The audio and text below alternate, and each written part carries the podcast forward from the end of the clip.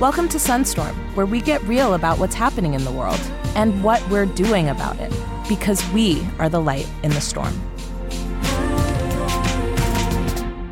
Hi, I'm Alicia Garza. And I'm Ai-jen Poo, and we have such a treat for you today. One of the smartest, most wonderful people we know in the world is joining us on Sunstorm. He's the founder of the Equal Justice Initiative, the Legacy Museum, and the National Memorial for Peace and Justice.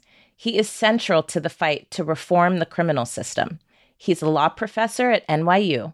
He's the best-selling author of Just Mercy, which is now a film by our partners Participant. And he is also our friend. Please, please, please give a warm Sunstorm welcome to Bryan Stevenson. Well, I just have to say, you are two of my favorite people in the world, and it's just a thrill to have this chance to talk.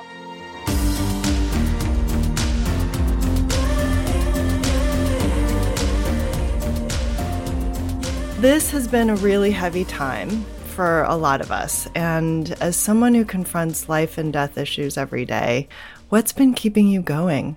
You know, it has been challenging. I think if someone had told me, you're going to have six months with no travel, you won't be on a plane, you'll be in your bed every night, I would have thought, oh man, that sounds amazing. And, um, you know, for me, it's been great to be in Montgomery. I go out a little bit more now, and I walk around and I think about the people who came before me in this community. I've always known that I'm standing on the shoulders of people who did so much more with so much less. We put together an exhibit on the Montgomery bus boycott right before the pandemic hit, and we haven't really been able to share it with anybody. Wow. And reading about these women and men who were participating in the boycott, one hundred four of them were indicted because they refused to ride the buses. And I was reading the stories about mm-hmm. how when the indictments were announced, people ran to the courthouse joyously. And there were people who were showing up and they didn't see their name on the indictment list and they were disappointed. And that kind of enthusiasm and that kind of spirit and that kind of commitment has really kept me energized in this time of uncertainty, because they really were facing uncertainty. No one had actually organized that kind of mass protest against a structure and system this resistant to change. And they were coming out of the era of lynching where people were actually killed and menaced and terrorized for this kind of activism. So I've been really just trying to embrace that spirit in this moment, and it's kept me energized and it's kept me encouraged, and it makes me hopeful about what we will yield from all of this difficulty, what will come from all of this. Mm.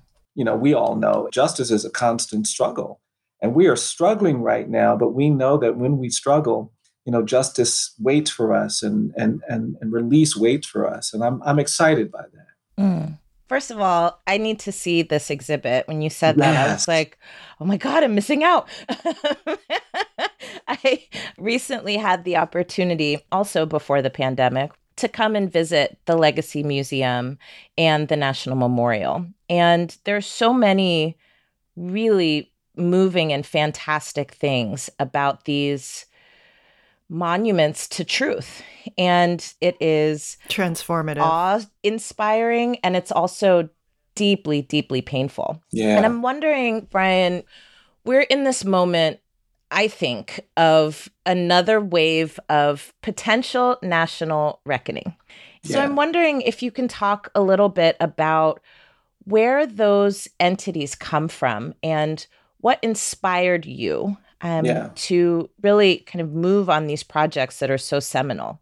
Yeah. Well, first of all, thank you for, for coming. Had I known you were here, we would have had a parade. We would have done something big to celebrate your presence. I'll be back. You know what I'm saying? Us. I'll be that's back.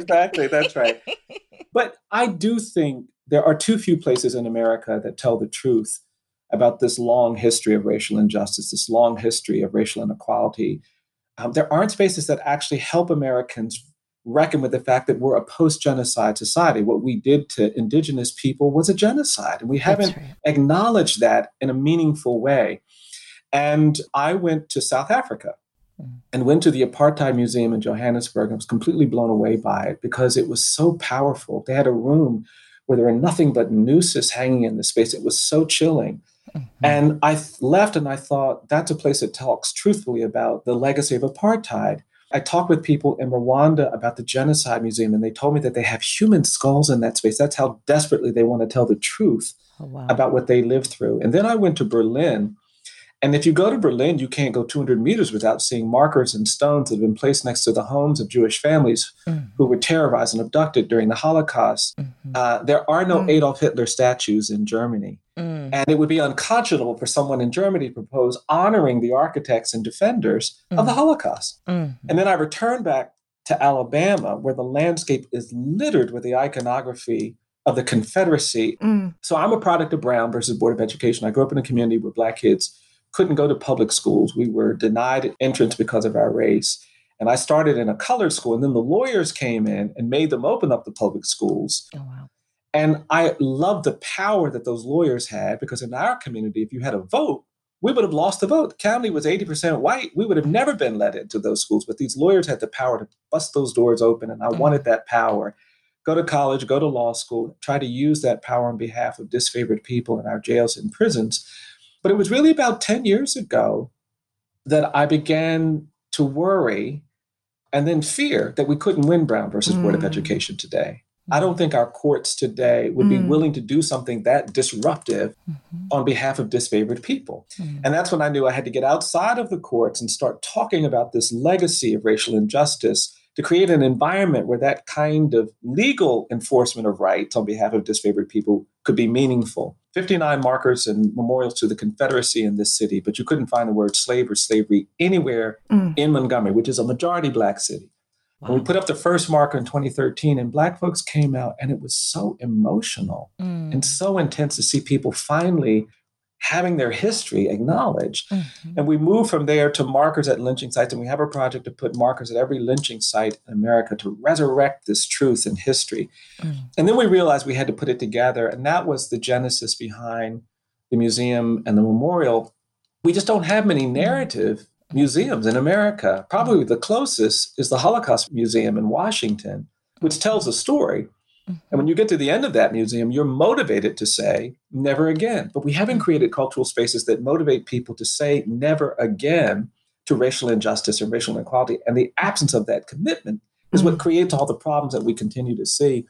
But I really wanted this to be a place of truth-telling. I love the civil rights museums. Mm-hmm.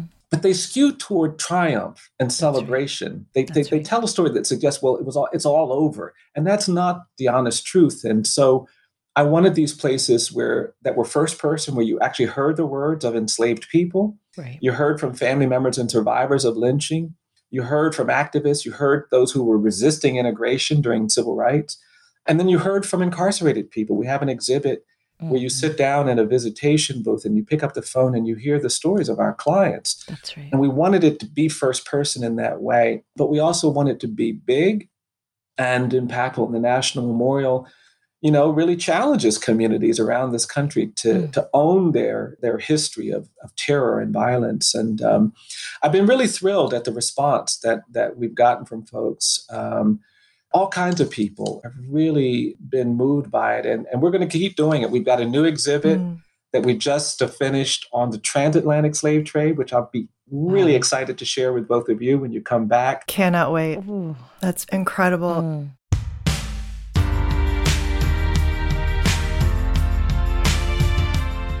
I want to dive deeper into this question of truth. I've heard you say so many times that people always say we need a truth and reconciliation process here in this country. And you always remind people that it's actually sequential, yeah. that you have to reckon with the truth first before you can get to reconciliation. Okay. And one of the things I'm really worried about is that in this country, it feels like we're living in different truths.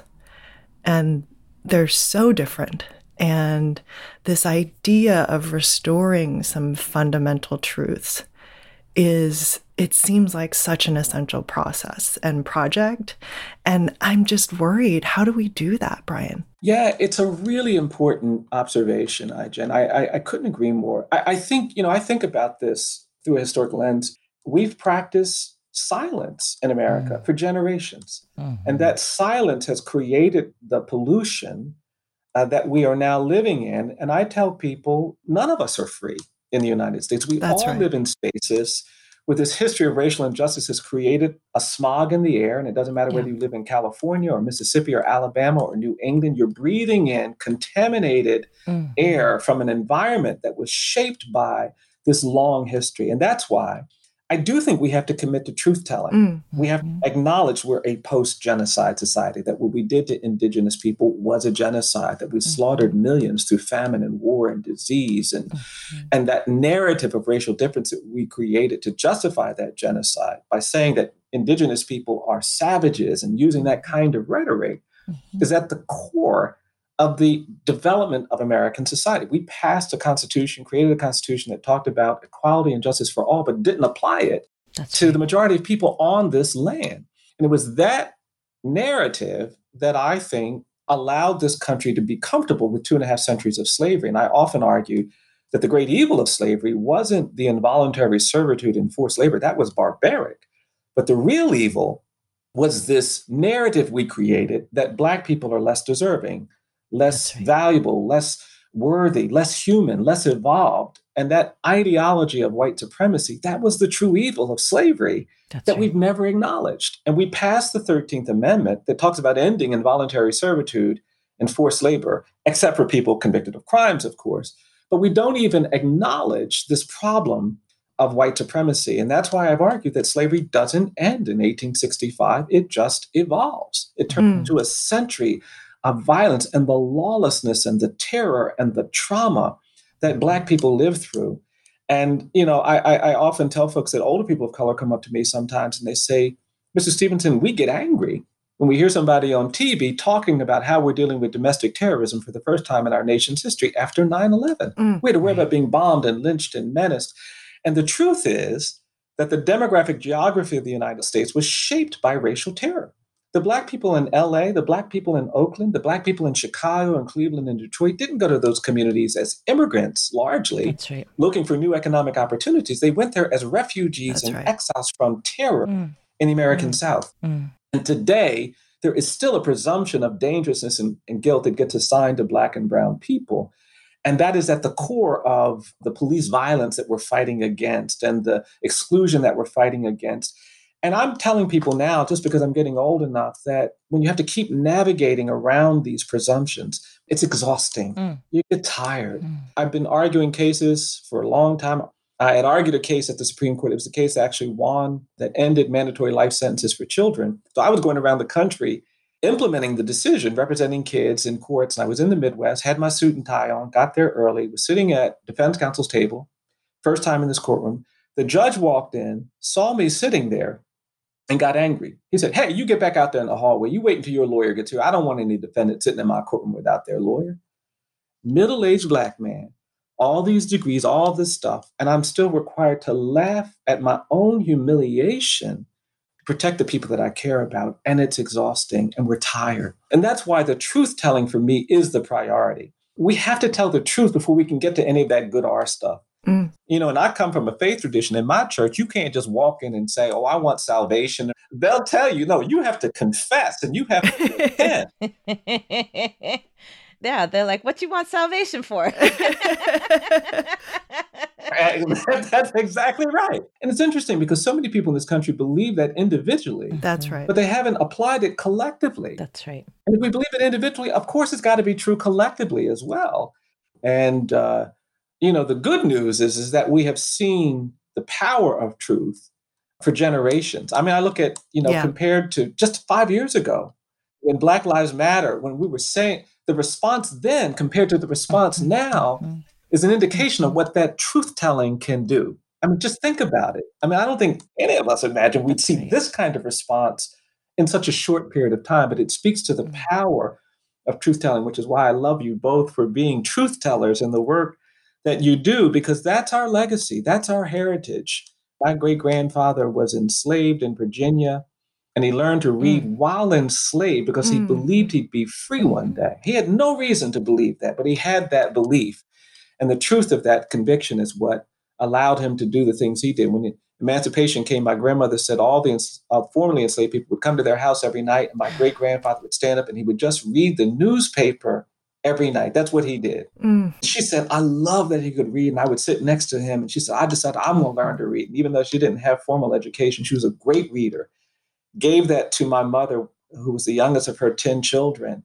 And we were poor, but my mother believed in the truth that came with knowledge. Wow. And she went into debt to buy the World Book Encyclopedia. So we had the World Book Encyclopedia in our house. We didn't have a lot of other things. And that's why I think our challenge now is to, to push our nation yeah. uh, to understand the truth of our history. That's so true and so well said. And I think we're in this moment where we're heading into the most important election mm-hmm. of our lifetime. Alicia and I wake up every day wondering if we're doing enough and also thinking about how we make the connections for all the people who are just besieged in this moment. People are tired of anti-Black yeah. racism and this narrative yeah. that has shaped their That's lives. Right. People are besieged by a pandemic that has stolen two hundred thousand lives from us unnecessarily. Right. And our essential workers are still out here working with no yeah. protections, no hazard pay, no P P E. And I'm wondering how you connect the dots yeah. between both the narratives and the very real crises that we're facing and how we really communicate what's yeah. at stake and why voting is so important this year. Making sure people understand mm-hmm. the reality of that is part of it.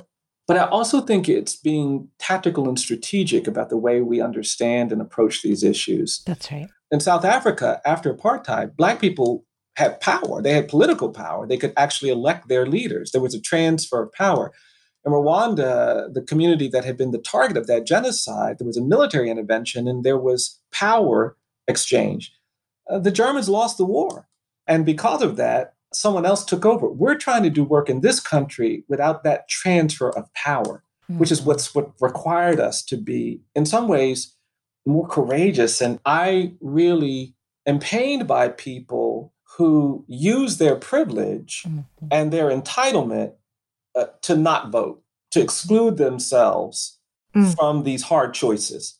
As a Black person growing up in a rural community, I was told, yeah, you are frequently going to have to make a choice between bad and worse. Mm-hmm. But you choose bad because that's better than worse. Mm-hmm. And we can't afford to not avoid worse. And I tell people all the time, if you don't want to vote for that person or that person, vote for my clients on death row who will literally die. Mm-hmm. So I say, vote for my clients on death row, vote for the incarcerated, vote for the people who are being condemned to decades of imprisonment, even though they're not a threat to public safety, vote for the undocumented who are at risk of all kinds of horrific abuse. And then for me, the last part of it is to realize, even though we're we're kind of overwhelmed, and I go through the museum sometimes, I go through the memorial sometimes, just when it's closed. But I walk through there sometimes, and I just think about the fact that I'm a child of people who were enslaved and people who were lynched and terrorized and people who were excluded and humiliated and segregated and people who have been menaced and mm-hmm. tormented. But I'm also the child of people who have endured and survived mm-hmm. and found ways to love in the midst of all of that. Mm-hmm. And that just that just reinforces my my my sense that we're strong, we're capable, we're powerful. We can do things that other people think we can't do. Mm-hmm. And the power of that witness that our foreparents have given us, for me, is really essential. And I want to give that to others, particularly in these moments of despair and, and anxiety and fear and frustration.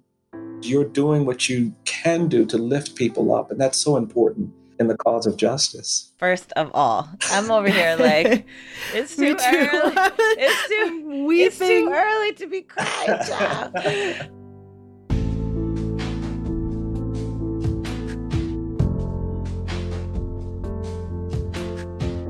I just saw the film Just Mercy. And, you know, our season of Sunstorm is about finding your lane. Mm-hmm. And there's a story that you tell about what it meant for you to find your lane. You know, our listeners right now are also living in this moment and trying to figure out, where do I fit? How can I help? And how can I find my lane? Yeah. Maybe I'm not somebody who lives and breathes this stuff all the time, but I want to do something. So I, I think your story would really inspire people if you'd be willing to share it. I went to college. Nobody in my family had gone to college before. I was very involved in music. I was very involved in sports, and I was a philosophy major, and I was just having the time of my life. And then got to my senior year, and somebody came up to me and said, you know, nobody's going to pay you to philosophize when you leave college. That's facts. Facts on facts. I was like, oh, my Lord. And I, I had to start thinking about what came next, which I'd never done. And I, you know, I looked into graduate schools and was frankly intimidated to learn that to do graduate work in history or English or political science, you have to know something about history, English, or political science. And to be honest, that's how I found my way to law school, because it became clear to me, you don't need to know anything to go to law school. And I, I signed up for that. But you're right, Alicia, when I was at Harvard Law School, I became disoriented because I was interested in racial justice. I was interested in helping the poor and, and equality. And it didn't seem like people were talking about that. And I struggled until I took a course that required us to spend a month with human rights organizations providing legal services. And I went to Georgia to work with these lawyers uh, representing people on death row. They asked me to go see a condemned man. They hadn't had time to meet. And they said, just tell him he's not at risk of execution anytime in the next year. And I got in my car. I was in my early twenties. And I drove down to death row. And I was so nervous and so afraid. I'd never been to death row before. I'd never been to really a, a, a secure prison before. And they took me back to the visitation room, and it was dark and intimidating. And this man walked in, handcuffs. He had a shackle around his waist. He had shackles on his ankles. And they unchained him. And I got so nervous watching this that by the time he came up to me, I'd forgotten everything. And I just said, I'm so sorry. I said, I'm just a law student. And then I remembered, and I said, but I am here to tell you that you're not at risk of execution anytime in the next year. And as soon as I said that, the man said, wait, wait, wait, wait, say that again. Mm.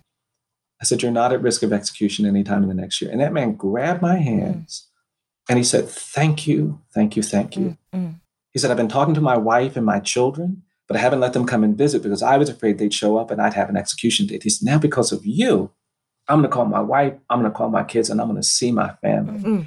And I was blown away by how even in my ignorance, being proximate, being present, in the life of someone condemned could make a difference. Mm. And we started talking, and I mean, we talked and talked. We were exactly the same age, wow. had same birthday, wow. same month, same same date, same year. Wow. And I got so lost in conversation, I forgot I'd only scheduled to be there an hour, and we were there three hours.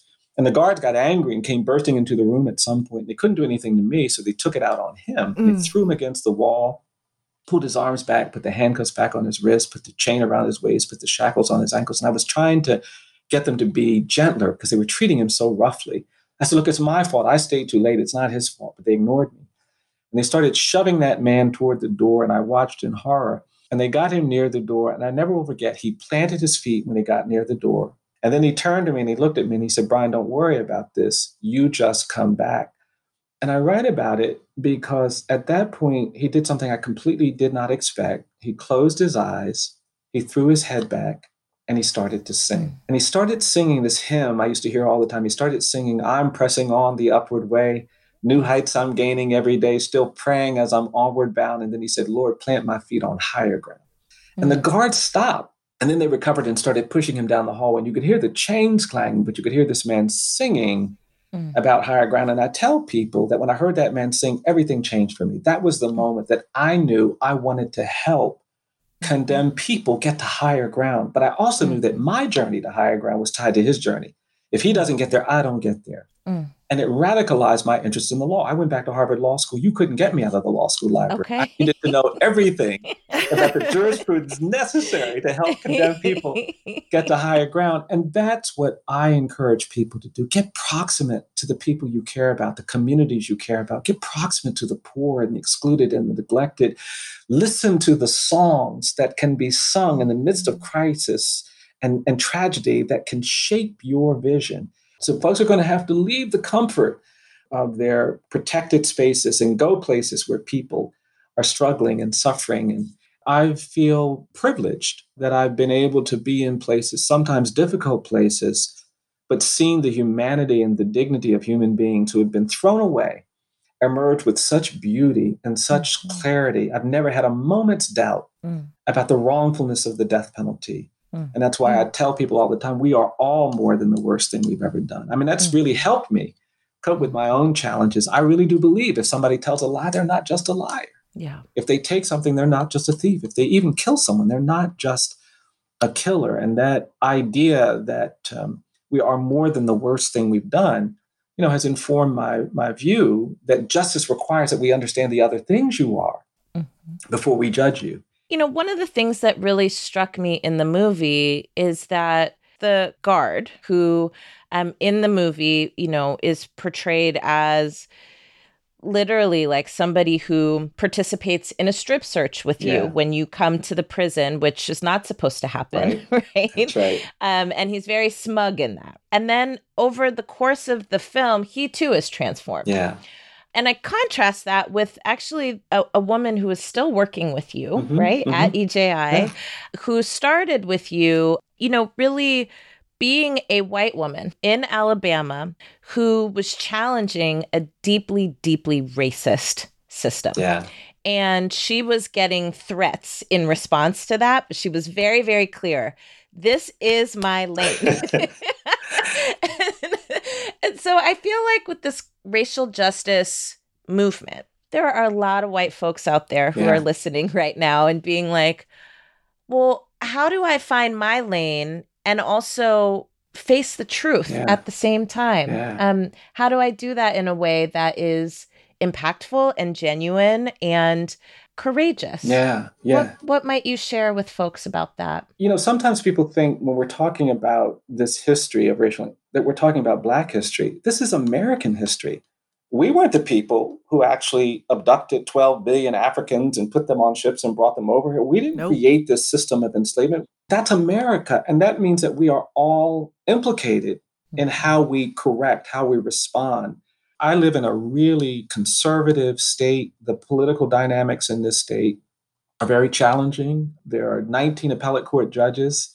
All of them are white. I rarely am in courtrooms with, with, with people of color who have decision-making roles. So I have to challenge the people here and the people all over America to think differently, to understand that they have a different responsibility than they've been told they have. And I think it's hard because power and privilege and entitlement can shield you from a lot. Mm-hmm. And that's why, uh, you know, the Eva Ansley, who in the film was played by Brie Larson, part of what, you know, we wanted people to understand is that just because it, you have some power, you have some privilege, and you have some, doesn't mean that that should be the way you live your life. Mm. That when you actually take away those things, you, you become vulnerable, but you also become human, mm. you become honest in a way that mm. can transform what you can do. And that's why no matter what your income level, there is a role for you to play, no matter what your race, no matter where you came from. And, uh, you know, we sometimes forget that all kinds of people came to the Deep South in the nineteen fifties to march with Doctor King.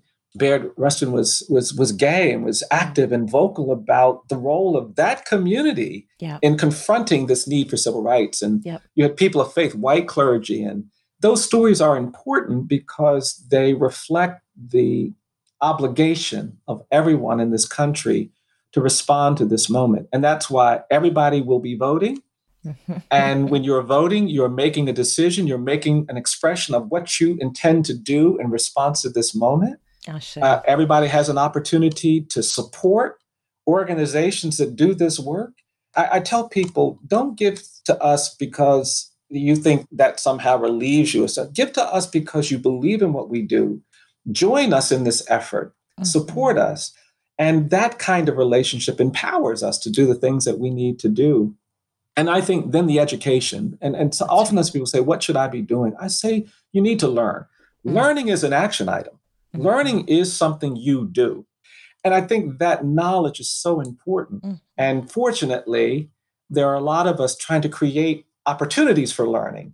We were talking before we started, like I had no interest in writing a book, but was kind of pushed to do it, had no expectation people would read the book. And then when the movie opportunity came along, I was very apprehensive. But for me, it was an opportunity to expose people. Yeah. And, and I felt really nervous and anxious about it, but I realized that we have to find ways to make what we know and understand about the injustice and inequality and suffering that we see accessible to more people. That's right. That's why I don't exclude anybody from coming into the spaces that we've created mm-hmm. to help them understand what the challenges are, what the needs are.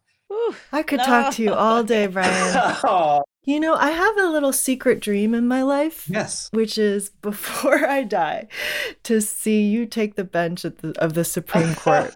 Yeah. I don't know if it's your dream, but it's mine. Oh, yeah. Oh, yeah. Oh, right? Yeah. Oh, yeah. No. Then I will know that we are becoming the America that we deserve. That's right. I really do believe there's something that feels more like freedom, feels more like equality, feels more like justice waiting for us in this country. Mm-hmm. But we cannot right. get there mm-hmm. if we don't tell the truth, if we don't fight for it, if we don't become courageous. That's right. And I want whoever is on the court to share that belief that we can do better. Mm. And I think what's happened with the court too often is that people accept the status quo. Mm. They're content with the way things are because they don't understand that the way things are is not just. Mm. You know what? Wrap Bryan Stevenson in bubble wrap. Wrap E J I in some bubble wrap. I mean, really, oh, like. Thank you. Thank you, Bryan Stevenson. People can find you at E J I underscore org on all the socials. And if you haven't yet watched Michael B. Jordan play our friend Bryan, you can find Just Mercy on all the streaming platforms. And if you want to get even more engaged in the work we're all doing this fall, text SUNSTORM to nine seven seven seven nine. We'll be sending regular updates on how you can take action on all the issues you care about. And don't forget to check out sunstorm pod dot com, where we'll have additional information on Bryan and how you can get involved in the fight for our democracy. We'll see you there. Ciao. Bye.